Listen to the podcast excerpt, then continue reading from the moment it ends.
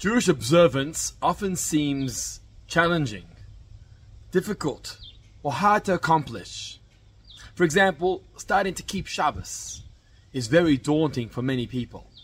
Or adjusting my diet and keeping kosher is something that's challenging as well. But we have an important lesson from the Mount Sinai experience, which we read about in this week's Torah portion of the Ten Commandments.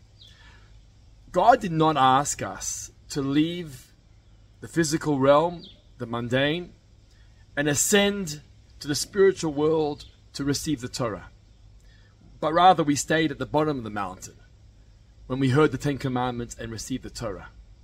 On the ground, in the regular camp in which we lived in, in the desert.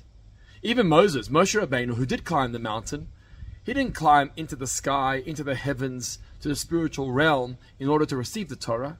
He received the Torah at the top of the mountain. God said to him, I'll come towards you. I'll descend from the spiritual, from the heavenly worlds, onto the physical mountain. I'll meet you there and give you and teach you the Torah. This is an important lesson that God does not expect us to leave our mundane environments in order to accomplish the Torah, in order to fulfill it, in order to study it but rather he wanted us to do so in the physical world in which we live in. The verse says, Ki karov elecha hadavar ma'od. It, the Torah, Jewish observance, is so close to you, so practical.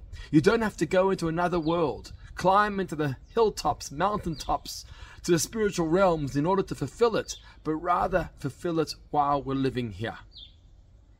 We take into account our busy lifestyles. We take into account our working environments and our responsibilities that we carry.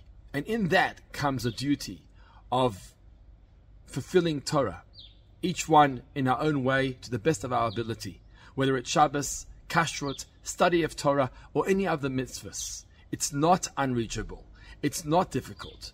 Just we need to be focused, mindful of how to fit it in, how to include it into our day to day activities, and it will add so much to each one of our lives. Shabbat Shalom.